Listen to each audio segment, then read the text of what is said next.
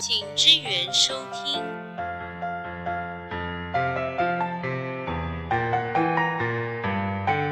因为你们最近才证明嘛，什么意思？证明证明自己的品牌嘛，改名啊？对改名改名嘛。。对，可是这这件事情到底你们一天会有被问几次啊？最少最少五到十次啦。所以一个月好几百次、欸，对啊，一定。我妈被问二十年了，到现在 even 改名了，还是有人问说啊，你们跟那个颜料的灵物有没有什么不一样，还是有没有什么关系之类的？对啊，你有没有考虑就是把它做输出，输出在墙面跟大家讲？我们是龙哥斯特，不是礼物。进 进场就发一个说明书，菜单第一页先写这个。哎、我有写过，我有写过，Nobody care，对 他只会问你，对你菜单他点完菜盖起来说啊，你们有什么关系？就是直接忽略，其实对啊只有看菜就是。第一页直接过，这样太多字不想看了，因为肚子饿了。对啊，我我有试过了，没有用。我在粉砖有打，没有用。呃，对，因为粉砖其实打完那天，我看完我也觉得哦，字好多、哦，对啊，就是但是 这里面的细节我也没有看懂。你你不多，你又没有办法，可是。现在演算法很有趣，就是因为像我有时候会发照片，然后文字很短，嗯然后有时候是没有照片，文字很长。嗯，可是我自己的个人账号反而是文字很长的那种触及比较好。哦，我觉得那可能跟你的朋友圈有关。不晓得，就是我每次只有照片文字很短的都没有人要看，嗯，就就刚好跟大家相反。你就是比较有内容的人啊，像我们这种肤浅的，就就是像我们这种打再多都没人看。对我都就就就 po 一张厨房照片，然后说哦下妆了，干忙完了，那 两百个赞啊，还 说我到底是怎样？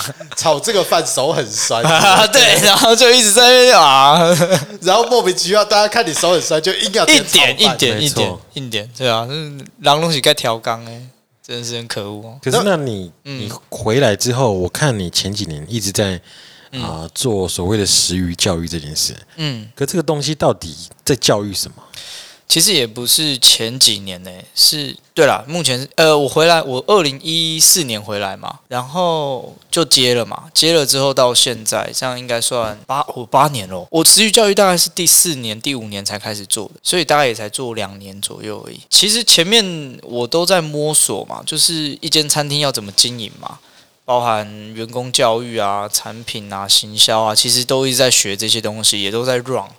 那 run 到一个差不多的时候，你就觉得说，好像我认为我的品牌应该要有另外一个价值，一个可以追求的价值。就是我觉得，如果单纯追求营业额的话，好像不是这么有趣啊。而且，为什么大家要给你那个营业额？如果你这个品牌没有价值的话，那我就想说，好，那我可以用什么样的方式去做我自己做得到，而且又对最多人有帮助的事情？然后那时候就有这个念头之后，就开始就会开始接触到很多资讯，然后就发现说，哦，原来现在海洋的状况其实蛮危急的，因为我自己在买鱼，我也知道，就是它十年前跟现在的那个鱼货量是差很多的，那总是会有很多原因嘛，呃。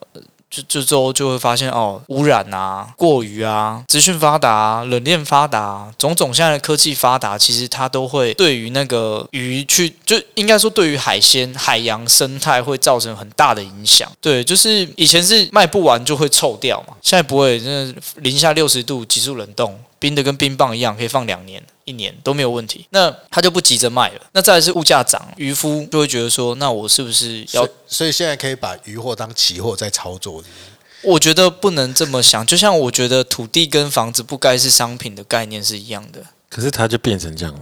对，它变成这样，但我们可以做些什么？那我就觉得说，它还是要用文化去文化这种东西来去渲染跟影响。那文化就是一群人的生活方式，它就形成一种文化嘛，对不对？那我们对于海洋有什么样的文化？我们是个海岛国家，我们对于海洋有什么样的文化？大家就说啊，都只有海鲜文化，没有海洋文化嘛，对不对？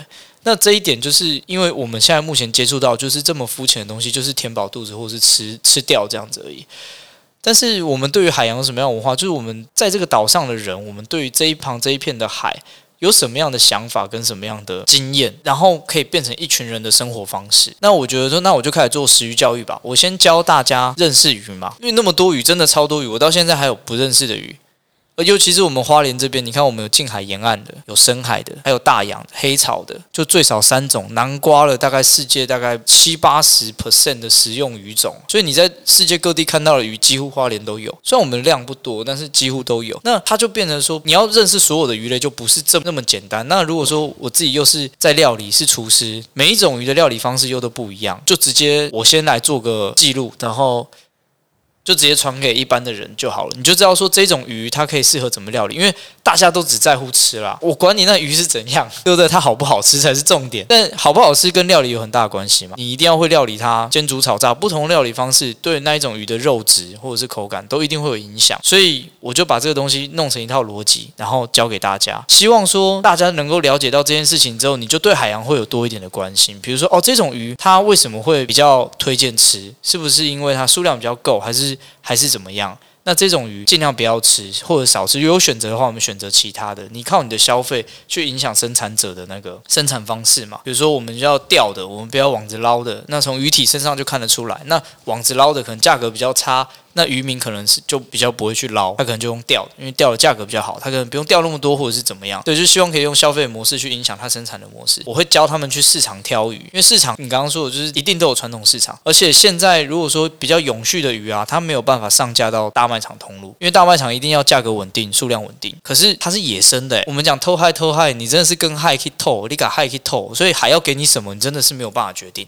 所以说，如果消费者不能理解这一块的话，他就是说啊，为什么今天有，明天没有？那这些对大卖场来讲，管销都是一成本，所以他宁愿就是我要用进口，或是用量最大的，就是鳕鱼啊、青鱼啊、鲑鱼啊、养殖的柳叶鱼，对，就是量很最爱的这些鱼，就量很大，就大家听过的那些。因为其实你就常见。常见你就习惯，对对，没错。而而且重点是因为你知道商人要卖那个商品嘛，他势必要教育，那他不可能今天拿一百种东西出来跟大家教育啊，他当然是教育那一两样就好。所以大家都居家必备龟血青，怎么吃就是鲑鱼、鳕鱼、青鱼啊，几乎都挪威的。其实台湾有我们这边有很好的鱼啊，那我们这边也有很好的很好的鱼种，也有很好很新鲜的鱼，可是这些只会出现在传统市场，原因就是因为它太不稳定。可是它不稳定，可是它可以透过冷链去把它保存下来。这件事情，为什么没有？是因为成本太高吗？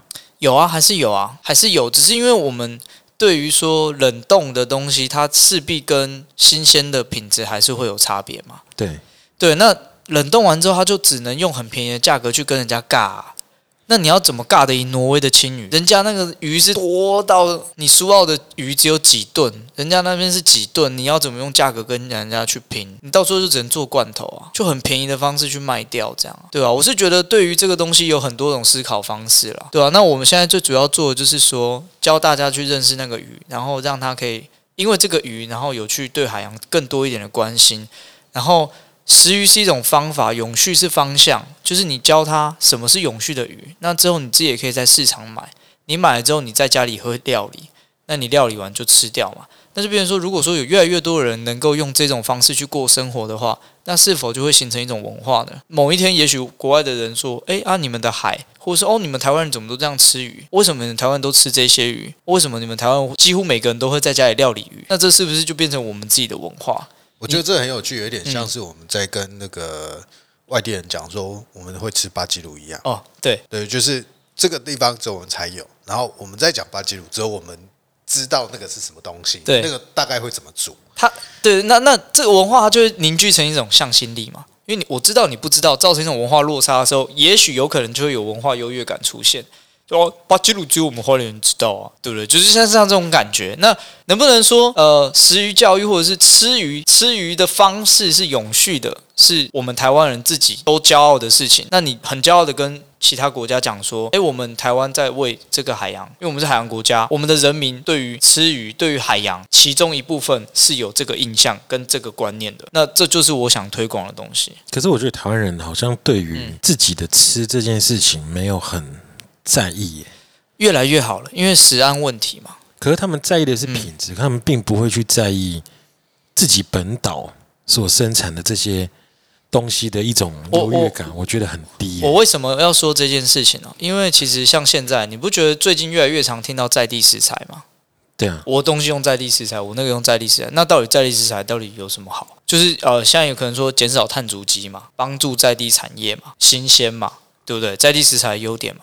但最主要是因为现在国际餐饮趋势都在使用在地食材。local ingredient，因为他们就是要要用在地的东西，它就有特色。有特色的时候，你现在全球观光，它当然是要在当地吃特别的东西。我不会特别从挪威飞来花莲吃花莲的鲑鱼握寿司。可是 这个市场目前看起来还是偏向这个，没有没有，我意思是说，如果说以观光的角度来讲观光，客或者是以国际观光客，以台湾人的角度，当然是会甘注也卡胖嘛。对啊，现在还是一样，对啊还是一样啊。某一些寿司店鲑鱼生鱼片卖到可 可是在地食材，不要这样讲，我们店里里的鲑鱼也是卖的很好啊。就就在地食材这件事情，会不嗯。会因为前面两年疫情的关系，就有一点感觉好像步调被打乱？我觉得还好诶、还好嘛，反而反而是会更依赖一点，因为你到时候你连搞不好连车都没办法跑的时候，你你被假崩，你被啊。带来，就国菜市场国啊。国际航运大乱，你开始没有那么多对啊进口的管道的时候，你知道那个鲑鱼也是就是乱七八糟，那航班乱七八糟啊，一波有一波没有啊，然后你就导致价格大涨。像之前长荣卡人家哦，大牌长龙两两个礼拜之类的，两哎卡一个礼拜听听说好像很多那种冻柜在海上直接就坏掉了，就就坏就坏掉了。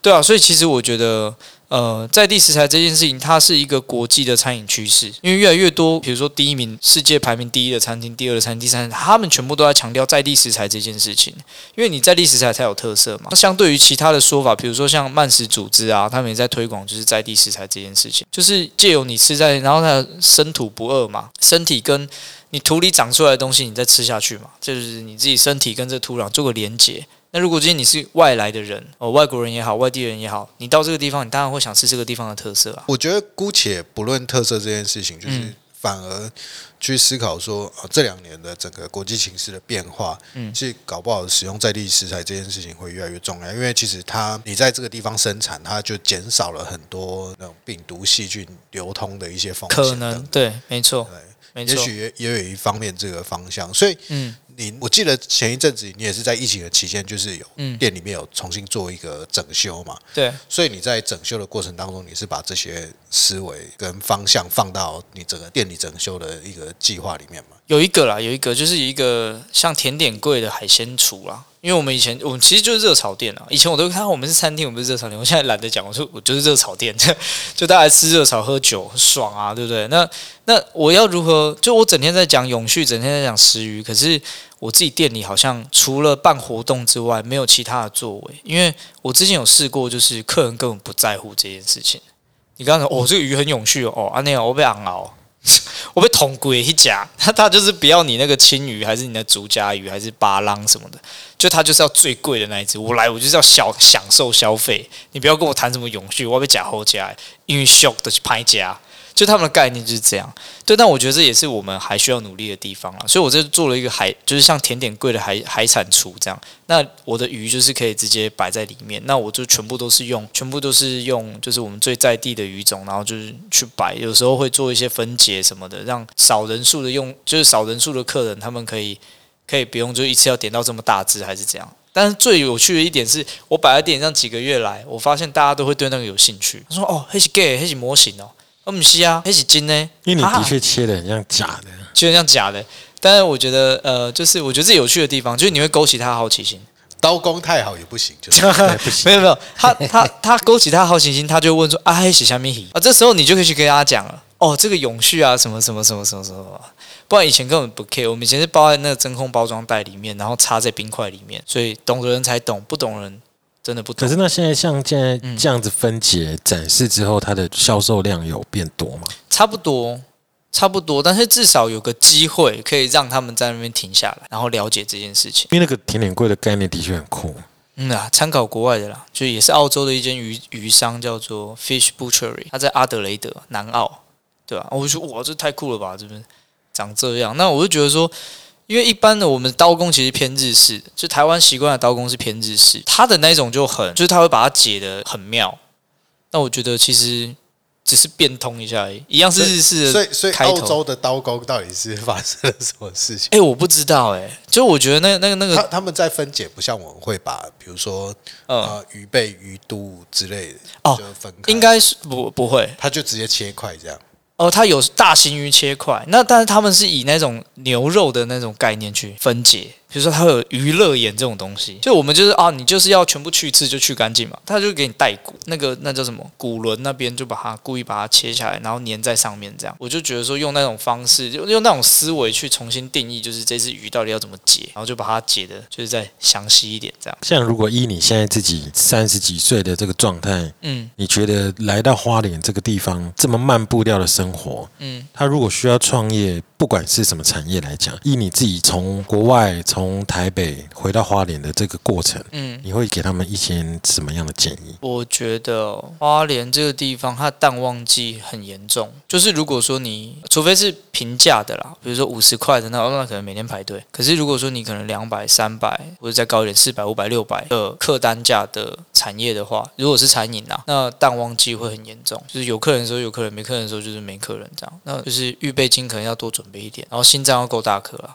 不然我觉得花莲其实是很辛苦在经营的。所以，所以我换个方式问，就假设说，呃，当初你从澳洲准备要回来的时候，但还是喜欢花莲这个环境，嗯，那如果假设当时没有家业给你接的话，你你也笃定说你会创业，那在这个情况下，你可能会选什么样的题目来作为你的创业？哎、其实那时候我没有想那么明白，哎，就是在其实我回来之后，我很笃定要接家业了嘛。但是在我要接家业之前，我就觉得我就是要创业。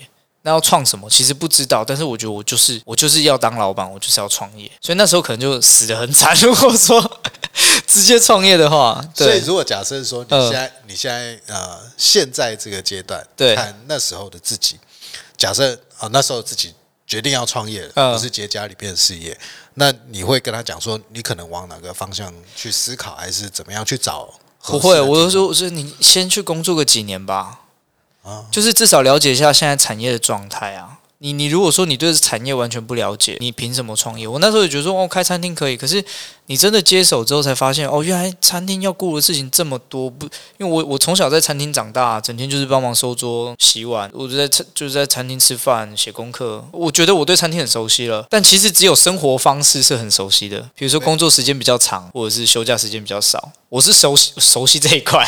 可是对于经营整个的层面，对，完全完全可以说是很浅，非常浅，真的要到那个行业里面工作一阵子。能不能这样理解，就是说，嗯呃，其实你要创业，不管你要选什么样的题目，嗯，你可能要对于这个整个经营的成本概念非常的清楚。一定要会算，爱盖楼省嘛，一定要会算，不然怎么倒的都不知道啊。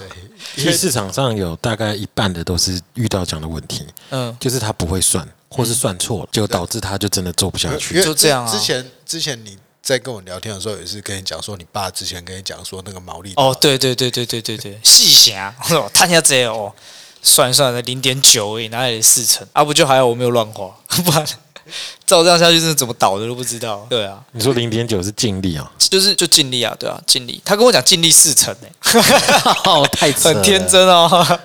可能因为他们创业的那个年代没有那么多的成本，支对我觉得那时候可能在余货量上，可能来讲的话，也是相对的充足。他没有，而而且呃，应该说所有成本都便宜啦，各种成本都便宜，而且他那时候也不用开发票。啊。哦，对啊，对啊，那个发票拱了真的是哦，龙灯卡。没错，对啊，因为它会有两个税嘛，一个是你发票的那个嗯呃，营业是五营 percent，呃盈利事业综合的营所税跟营业税对，营业税五 percent 嘛，然后你之后还要有一个盈利事业所所得得税，那是依各单位不同去去核定。的。对啊很多哎、其实那个真的很多哎、我这样算算，我店里大概是十二趴，十二趴差不多啊。啊，还有一个负责人的那个哦，综所税，个人综合所得税。对，虽然它有比例会扣掉了，不过也是一笔。对，那赚的钱也是你的家庭支出啊，你这个没算进去，把钱让他斗也弄栽啊。对啊，对啊，就是那个各种法务啊，嗯然后成本啊等等这些东西，我觉得那个是呃很多创业的人在第一关很容易遇到的一个坎，嗯，就是他其实只是只他只算到毛利的部分，对啊，对有的只算到营业而已嘞。对对对，他他 他没有办法，对，说我今天卖了多少钱，就觉得我今天赚了多少钱。所以这其实就是很多产业它在销价竞争的时候，嗯，他没有把这个列为考量的。可是当做完那些促销之后，他会发现他自己不知道在干嘛。可通常发现的时候，就是已经事情就发生，就例如说你真的倒了，嗯，我想说哦，靠背那样呢怎？么倒的？真的对，不知道，真的不知道，很多人都是这样。其实现在还是一样。嗯。其实像我举个例子，是像现在外送平台很很风行嘛，嗯。它一笔的抽成都大概三十三到三十五趴，嗯。很多业者在上面会去做促销，他目的就是当然是希望你可以去点到他们家的东西。多买一些，可是有一些那个促销，其实他是赔钱的。，对，我曾经就看过那个早餐店的吐司，不是一现现在大概都十五块一份嘛，对，两片吐司加果酱。哎，那我就看到那个业者在上面卖一份十块，那我就想说不对啊，他这样再扣完趴数，嗯，再开发票，然后再用包材，他一个可能赚零点五到一块钱呢。甚至了钱，对，因为他还要烤面包，他还要人工。对啊，我就不懂做这件事情意义是什么。可是台湾人做生意很容易陷入这件事情，就是嗯我用低价抢市，嗯久了你就会变我的客人。可是他们其实都忘了，消费者其实是根本没有忠诚度的。嗯所以这个我觉得创业前就一定要去思考是做促销这件事情，或是价格这件事情、成本这件事情，它到底合不合理？因为如果多数人都是以这个偏差的概念去做的时候，会显得像我们这样子，现在在设定这些合理的结构的时候，嗯会变成是我们是不合理，嗯，所以这个市场就会变成是这种状况。所以我觉得这个是也是跟私域教育一样，它是必须要长久去建立这个制就是度。创业者吗，对反而是要推广创业者。对，就是我觉得如果是有方向的话，还有定位要明确啦，就是不要让人家不知道你在干嘛的。就你做什么就要像什么嘛，你热炒店你就是卖热炒啊，哎，那你要举例谁谁是这样吗？谁是这样啊？我举个例子，我我我徒弟最近在那个我之前那个铁道文化园区那个空间开了一间抹胖，他是、啊，对他其实对他他当初是想要卖抹酱，可是你抹酱要抹在什么面包，所以他就卖面包了。然后说好，但是你主要还是卖抹酱的，那你就要很确定知道自己是卖抹酱的。你面包是附属，你给请人家吃都没关系，但是你的抹酱要卖出去。然后他说好，之后他开发了五款面包，我这样只有一款，我这样子一款面包有五对，所以我觉得这样有点失焦了。我觉得这样就失焦。我就说你你，那不然你就卖面包嘛。可是大家都卖面包啊，为什么要去吃你的面包？你的面包到底好吃在哪里？就是你的抹酱特别嘛。所以我说你要卖抹酱嘛，那你抹酱是不是要去思考一下？它用有机哦，它用在地啊、哦，它有特色，然后它好吃，它健康，然后它它它方便，就是你那那你买了抹酱对不对啊？我有卖面包，你要不要顺便买我的面包？这样你早餐的时候可以抹个一两片，就很方便又健康，就可以吃。那就是我是说，你一定要把你的这个焦点拉回来，一定要 focus 在这上。他还去给我做提拉米苏、欸，我说嗯，不是啊，可那不是他这样做有？可能是因为市场让他这样做啊，有可能是需求的问题啊。也不一定需求，可能是他的一个思考，就是他单纯的思考。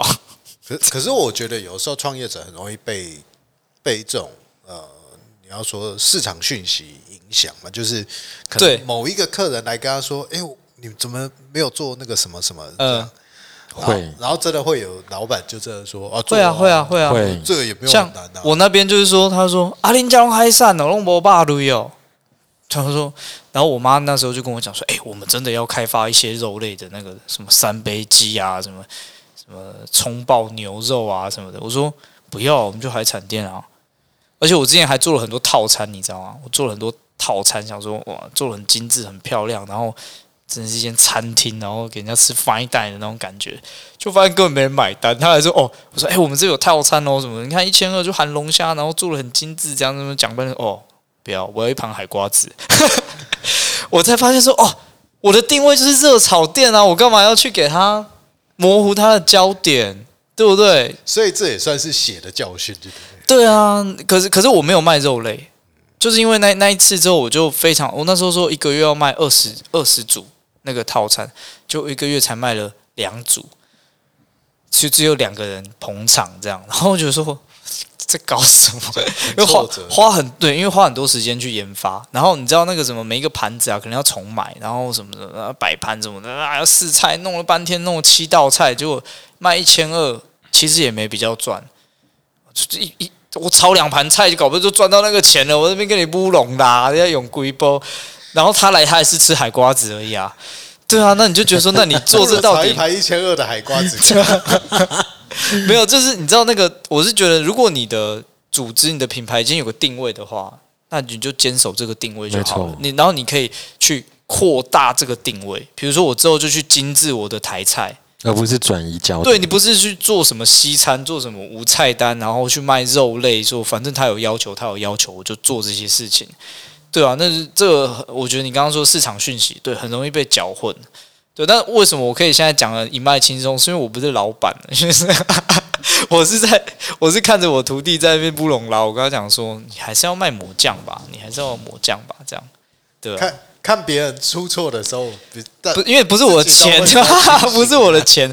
不过我也看得比较清楚啦。我觉得这一点也是很很多时候你陷入那个营运的那个营运之中，或者是那些就是现在整个里面的时候，你反而看不那看不了那么清楚。你总觉得说啊，我要多赚一点，我是不是少了这个？我是不是少了这个？我客人是不是要什么？客人是不是要什么？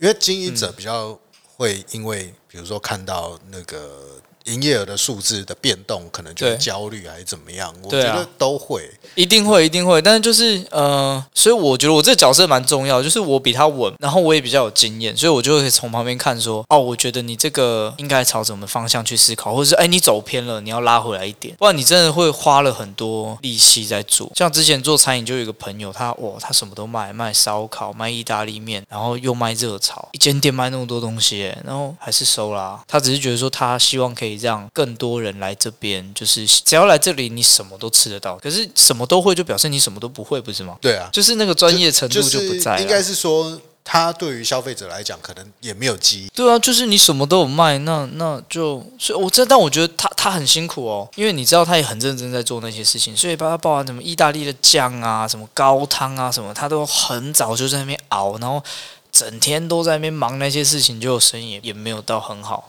就也没有起色啊。我就觉得说他很努力，可是方向错了，那错了你就会一直往错的方向走，那到最后就是不了了之。我觉得那个也可能是提醒到很多呃准备创业或是正在创业的人，就是说有有一些东西，它你不能太一直着眼在那个沉没成本，就是说我已经投入了这么多努力，如果我现在放弃掉这些东西，太可惜了。对对对对，可是那个很容易让你就是越投越多时间成本在在里面一件错的事情上。对，对啊，因为像我店里之前啊、呃有设定很多东西，然后我设备也买了，动线也排了，然后试也都试完了，你说鸡蛋糕，在更之前，然后后来试卖大概一个多礼拜之后就卡掉了，因为你会发现你没有多的余力去做。然后那时候我就也也在想说啊，可是我设备都买了，嗯。也花个五万八万去搞这些东西，包材有的没的，嗯，我这样就放弃吗？可后来你会其实会慢慢发现，消费者其实有时候去你的店里面，他是因为这个品牌，他其实也是在从众多的菜单里面去挑一个他自己填饱他胃口的。对，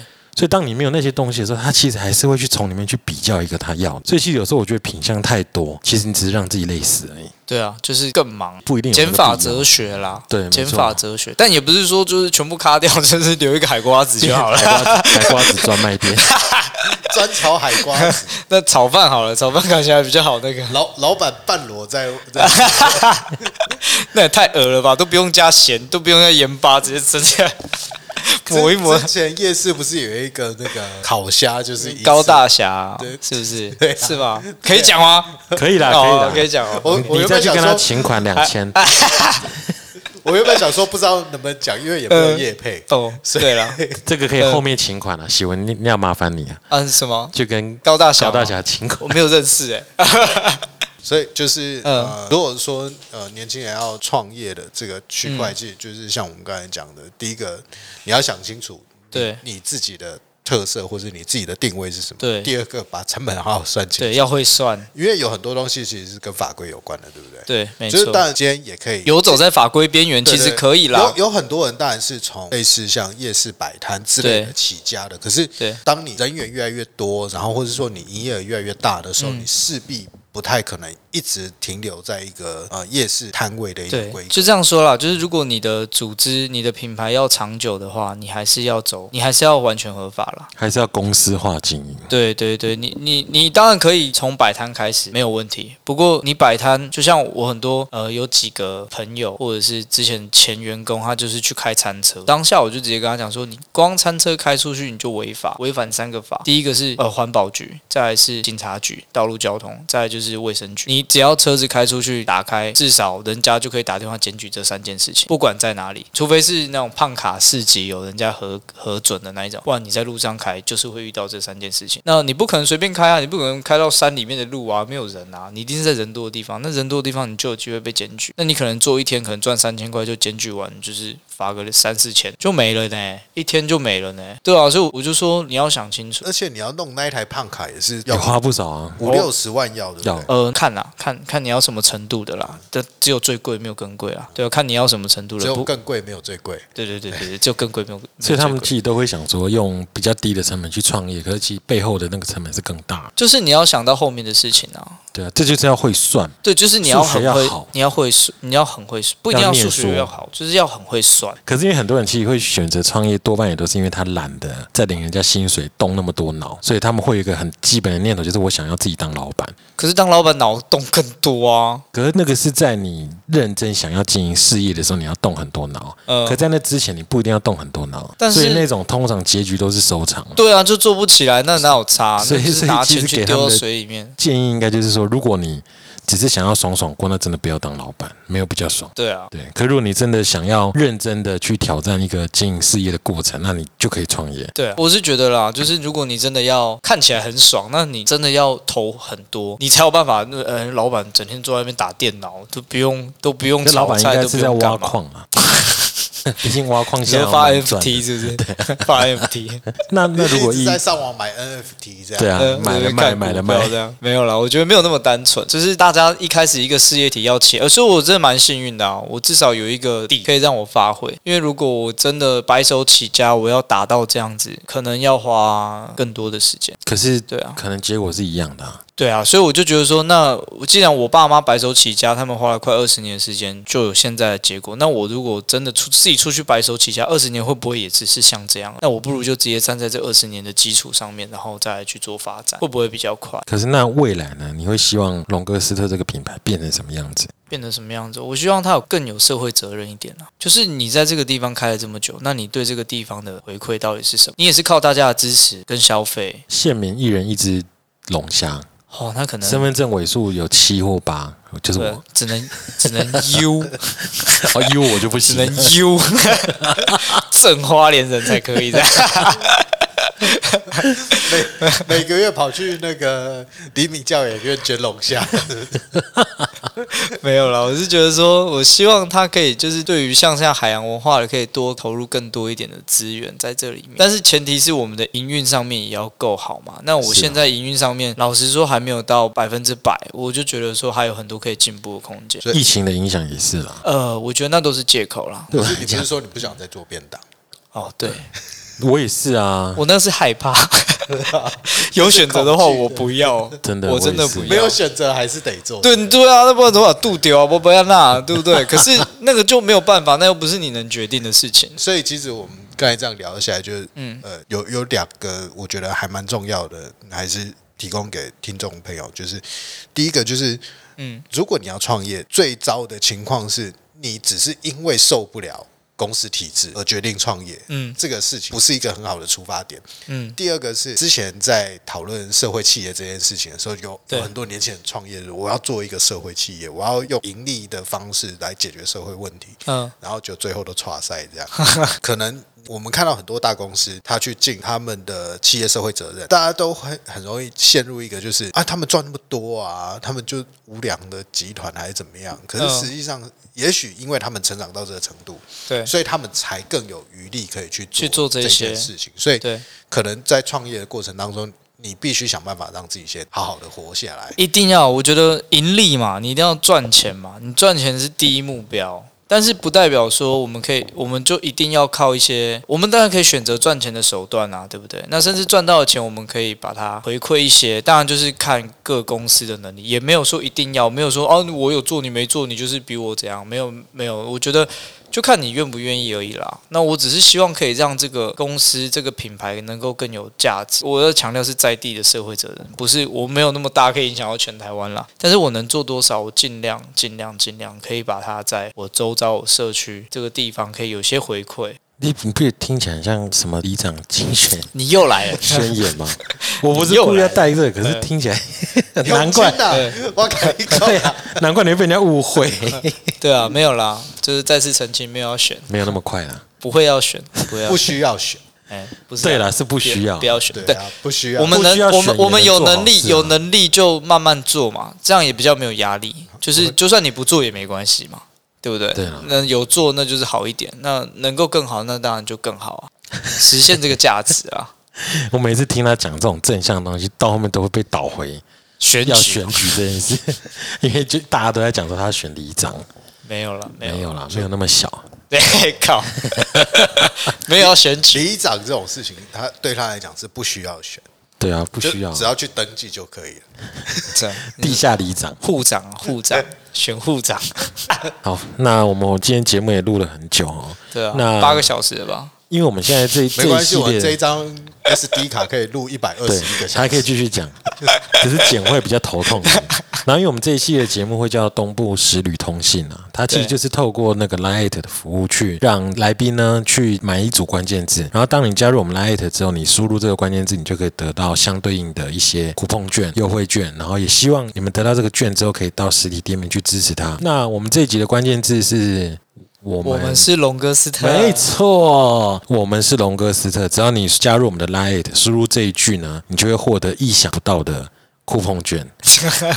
就你可以凭那个酷碰券到到我们店里，就是可以兑换那个龙虾，这样限内用啦，八八折，八八折，对对，龙虾八八折没有讲出来之前，大家都暴动。哦哦，兑换龙虾八八折好，可以，也不错。啦，也不错啦，折下来也是几百块哦因为。其实我上次去吃过你们龙虾，我真的觉得很惊艳哎。嗯，因为花很多成本在估啊，对啊，可是至少吃过两三次，今天我去他们家吃，我真的是有吓到。嗯，可是我公休，你都公休，你都吃就唯一不到那一，次，就唯一对，那唯一那一次。然后我我们自己家人也是很喜欢，就我们没有想到龙虾用这么简单的方式，它可以这么好吃。嗯，这就是食材啊，就是有时候它回归到一个它最真实的状态的时候，反而是效果是最好还有。功夫啦，我觉得我比较，哎，你知道那个龙虾是为你牺牲生命的，就是它是活的，然后是是你杀的，不是我。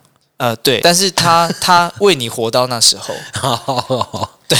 就它为你活到那时候，前之前我办活动带了一群设计师去你们店里，哦对，然后他们也是很惊讶，花莲人是这样吃龙虾的。我疫情的时候穷到只能吃龙虾呢，对，花莲人就是早餐吃龙龙虾粥，就 没办法，晚上吃龙虾泡面。哎对，穷到只能吃泡你面那你。那一系列的文都被人家按怒哎、对啊，大家都气得要死。我也是其中一个。没办法，没办法，我只能吃在地食材，在在地食材我是穷到只能吃泡面，只是上面 加一只龙虾这样。妈妈说泡面不营养，要加点要加点肉。久违的录音呢，我们今天这一集聊了很多的东西啊。嗯那也希望对于今天真的有听节目的朋友呢，有一点帮助。不管是你在创业，或是你没有勇气去做一些你想做过的事情，例如说出国啊这些。其实有时候我觉得，只要你心一狠，然后也不用想太多，当然要想，可是不用想的这么透彻的时候，其实去做会得到你很多意想不到的东西。所以今天的节目就到这边。那我是 W。我是大叔，我是喜文，今天节目就到这里喽。那记得关键字就是我们是龙哥斯特。好，那记得要上我们的东部之旅通信去搜寻哦。拜拜。拜拜。